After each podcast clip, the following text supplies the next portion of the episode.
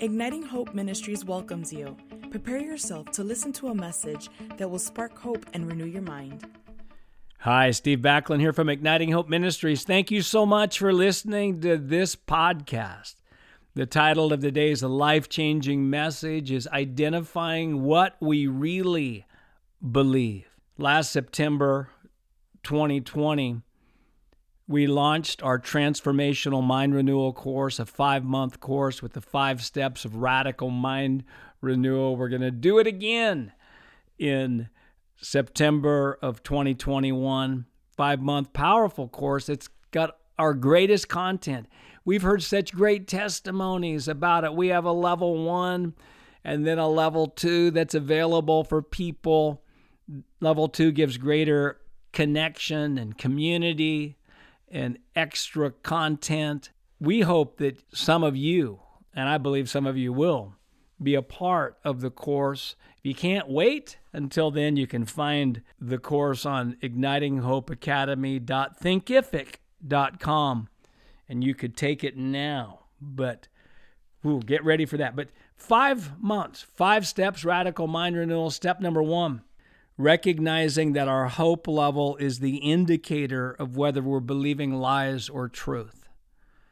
Romans 15:13 says, "Now may the God of hope fill you with all joy and peace in believing, that you may abound in hope by the power of the Holy Spirit." You boil Romans 15:13 down to its essence is now may the God of hope fill you in believing.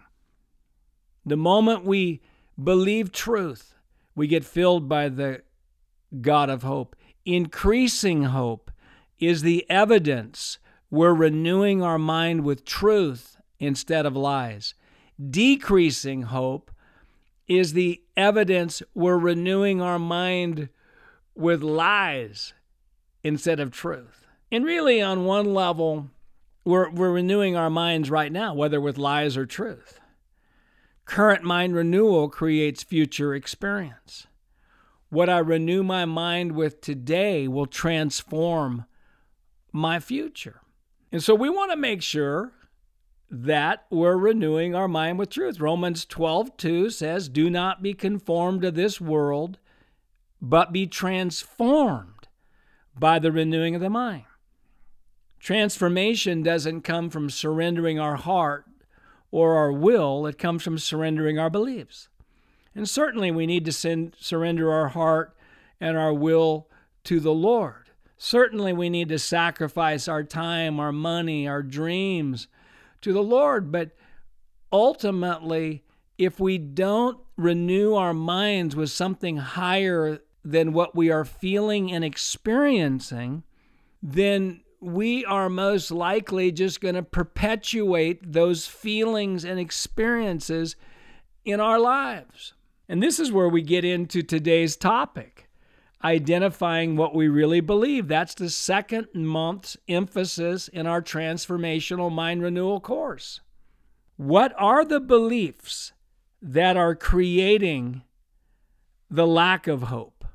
And it's really kind of painful a little bit as I look at what do I actually believe? Because if we want to change our emotions, we can't just fight against negative emotions. We need to go to the root of the negative emotions. What am I believing that's causing this lack of glistening hope, this fear, this worry, this insecurity, feeling less than other people? What's the beliefs? And many times we, at least me personally, I, I didn't do that. I, I just, I didn't know why I believed or why I felt the way I did. Now, as we look at sources for negative emotions, and by the way, my wife Wendy, she wrote the book Victorious Emotions. Great book. It's got a journal that goes with it. It is a wonderful book. She basically says this if you want a different emotion, you need a different belief. And so the sources of our negative beliefs one is what I call or what Jesus calls the traditions of men.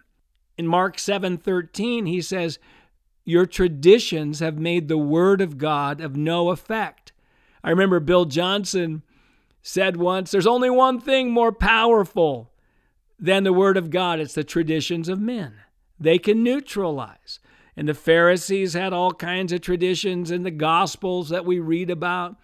I wrote a book called Cracks in the Foundation that identifies 43 traditions of men, their scripture verses or Christian sayings that have a measure of truth in them, but are often misapplied, misunderstood, and actually create a crack in the faith foundation by making us often fatalistic, passive, and believing everything that happens is God's will. Cracks in the Foundation, powerful book. But another source for the beliefs that create this lack of hope, these beliefs that create negative emotions, is past experience. When I asked the Lord to show me the lies I was believing, he took a phrase out of Genesis 3:11 where God asked Adam, "Who told you that you were naked?" He took the phrase, "Who told you that?" and began talking to me. I would say, I don't have the gift of healing. He'd say, Who told you that? Hmm, let me think about that, Lord. Probably not you. I know who told me that. My past experience told me that. Well, Steve, why do you call yourself by your past experience rather than who I call you? Well, Lord, it's because all the other Christians do it, and I thought I was supposed to too. I would say, I don't remember names well. He'd say, Who told you that? Say, My past. I'm a disorganized person. Who told you that? My wife. No, it's really my past. He says, Steve, we got a pattern here, don't we? You like to call things by the past. I like to call things by the future. I thought you wanted to be like me.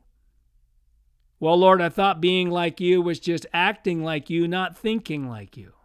I would say this area is hard for the gospel. Who told you that, Steve? Well, the past. We don't deny the past, we just don't get our beliefs out of the past. And so as I began to take inventory of what I actually believe, and as I really became serious and where I targeted my lack of hope as a greater enemy to me than anything the devil's doing, anything in my past that that I've experienced, anything that people in my life are doing, when I targeted my lack of hope as a bigger problem than all those things, it changed my life. And then I say, okay, what is the belief that's creating this lack of hope? Maybe I have a the belief that my area is hard for the gospel. Okay? Well, I don't have hope for my area and that's the belief that I found I actually believe that that this area is hard. It's not blessed. It's what its past says it is. It's got poverty in it. It's a poverty area. Well, I actually, okay, I actually take that belief and say, I believe this is an area of poverty. This is an area of, of family dysfunction. And I, I bring that out and say, well, no, that's not what I'm to believe. I don't deny it, but I'm not to believe and create an identity out of it. Because Romans 4:17 says God who gives life to the dead and calls those things that are not as though they are. I'm to call things, I'm to believe things about my region that is going to be greater than its past experience because if I only renew my mind with the past, then I'm part of the problem. I've shared with you that in one of the churches that I pastored, the first week I arrive in that city, someone comes and says, Steve, this area is hard for the gospel. I knew if I believed that, I'd become the biggest problem. We can look at relationships. Let's say I don't have great hope for the people in my life. I don't have great hope for the people in my family or, or those other people close to me. I realize this that if I don't have hope for the people in my life, then that belief is under the influence of a lie. And then I've got to say, what are the beliefs that are creating that lack of hope? Well, one of the beliefs could be I don't believe my prayers are working for this person.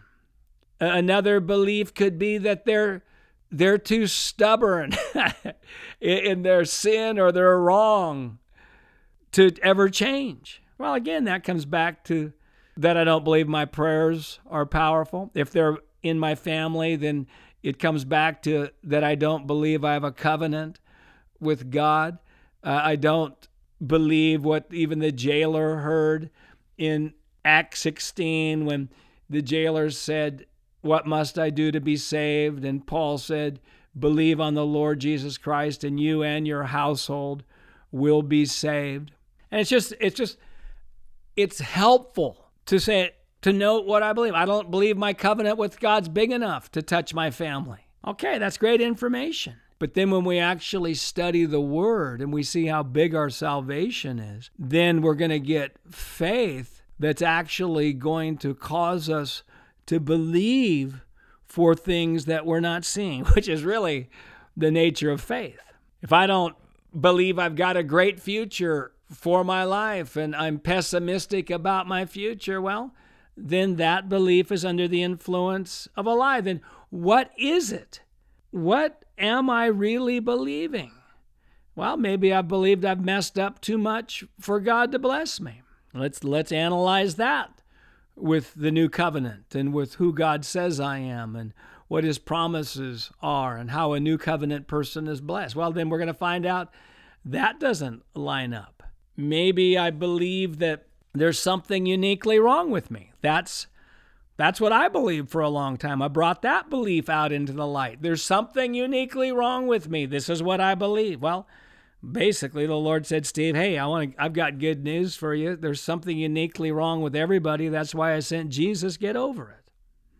So, here's what I'm going to challenge you to do, and I believe there's grace on you to do it.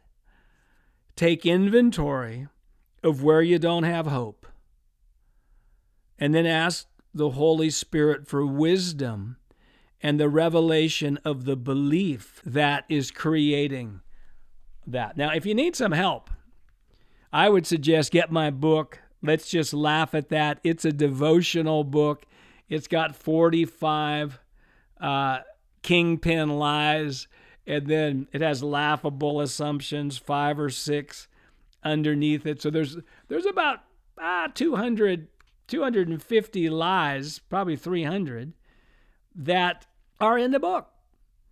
And some of the lies that are in here is that, that I'm I'm a victim of other people's perceptions of me. I actually pulled that belief out and why I was hopeless uh, about myself and future and the amount of future favor that I would have I thought was limited. I said, well, I actually believe I'm a victim of other people's perceptions of me. And I realized, no, I can't believe that. And just, I believe that a curse was more powerful than a blessing. I, be, I brought that out in, into the light. Well, that's that's ridiculous. That's not true. I cannot change. believe that. I'm a disorganized person. Already covered that that one. I am not evangelistic. I brought that to the light. Yep, that's what I believe. I believe I'm not evangelistic. Well, that I've got Holy Spirit inside me. I began to analyze that belief. Said, nope, can't believe that anymore, because that if I'm going to renew my mind with the lie that I'm not evangelistic, I'm going to transform my future into more non evangelistic, and I'm going to call it my personality or my gift mix. Now, certainly there may be some who who have a specific calling in that area, but I don't want to limit my life by a bad belief. This is powerful. Hey, bless you today. We're talking about identifying what we really believe. We're looking at the areas where we don't have great hope and saying, what's the lie? And then we ask the, the great question beyond it, which is what we do in month four of the Transformational Mind Renewal course. What is the truth that's going to make me free, first in my emotions and then in my circumstances? Or put another way, what do I need to believe to have hope in this area of my life? Hey, thanks so much for listening to this podcast from Igniting Hope Ministry. Steve Backlund here, and I want to remind you we are here to ignite your hope. There's no hopeless circumstances, there's just people who do not have hope. And once people get true hope, circumstances cannot stay the same. Hope is the confident, joyful expectancy that good is coming. Hope is the belief that the future will be better than the present, and I have the power to help make it so. I believe after love, hope is the most powerful leadership, influential quality there is. And remember too, the joy of the Lord is your strength. Nehemiah 8:10. I don't need strength at the end of the battle, I need strength in the middle of the battle. Pretty much for everybody listening right now, today's not a good day to walk in radical joy. no, I need joy right now. I'm a I'm choosing to walk in radical joy right now. I release it. Start the joy journey. If you if you need to stir up the joy, start with thanksgiving. Start with thanking the Lord for who He is and His goodness and His promises and the things you have, and stir up childlikeness. Rejoice in the Lord always. And again, I say rejoice. Couple things happening. We just started on the Igniting Hope Academy, Wendy's course, Spirit Living, eight week course. Then in the summer, my brother Phil and I, who we wrote the book, The Culture of Empowerment, together with Melissa DeMont, uh, Melissa Amato, and we're having a course starting in June, and we will be you'll be able to sign up for that course very shortly. Find out about that at ignitinghopeacademy.thinkific.com. Just just do that's that's a mouthful, I know. Just do an online search, Igniting Hope Academy, Steve Backlund. You'll get there. About three hours a week during the summer here in the northern hemisphere, winter in the southern hemisphere. Three hours a week is what we estimate will be what you'll need to do for the course, the culture of empowerment. It's going to be great. It's for business leaders, it's for parents, it's for nonprofit leaders, it's for church leaders, it's for anybody who wants to increase their positive influence on others. I believe it's going to be uh, one of the best courses we've ever done, and I believe it's going to be one of the best courses, new courses on leadership this year. Culture of Empowerment. Look for that. If you're not signed up for our newsletter at ignitinghope.com, go there and sign up so you can be aware of all of the things that we do, our online courses. We have free, so many free resources on there. Hey, God bless you. Steve Backlund here. Thank you again for listening. If you like these podcasts, I want you to share them with somebody else. Looking forward to being with you again next week. We hope that you have been blessed by this message. For more resources, you can visit our website at ignitinghope.com.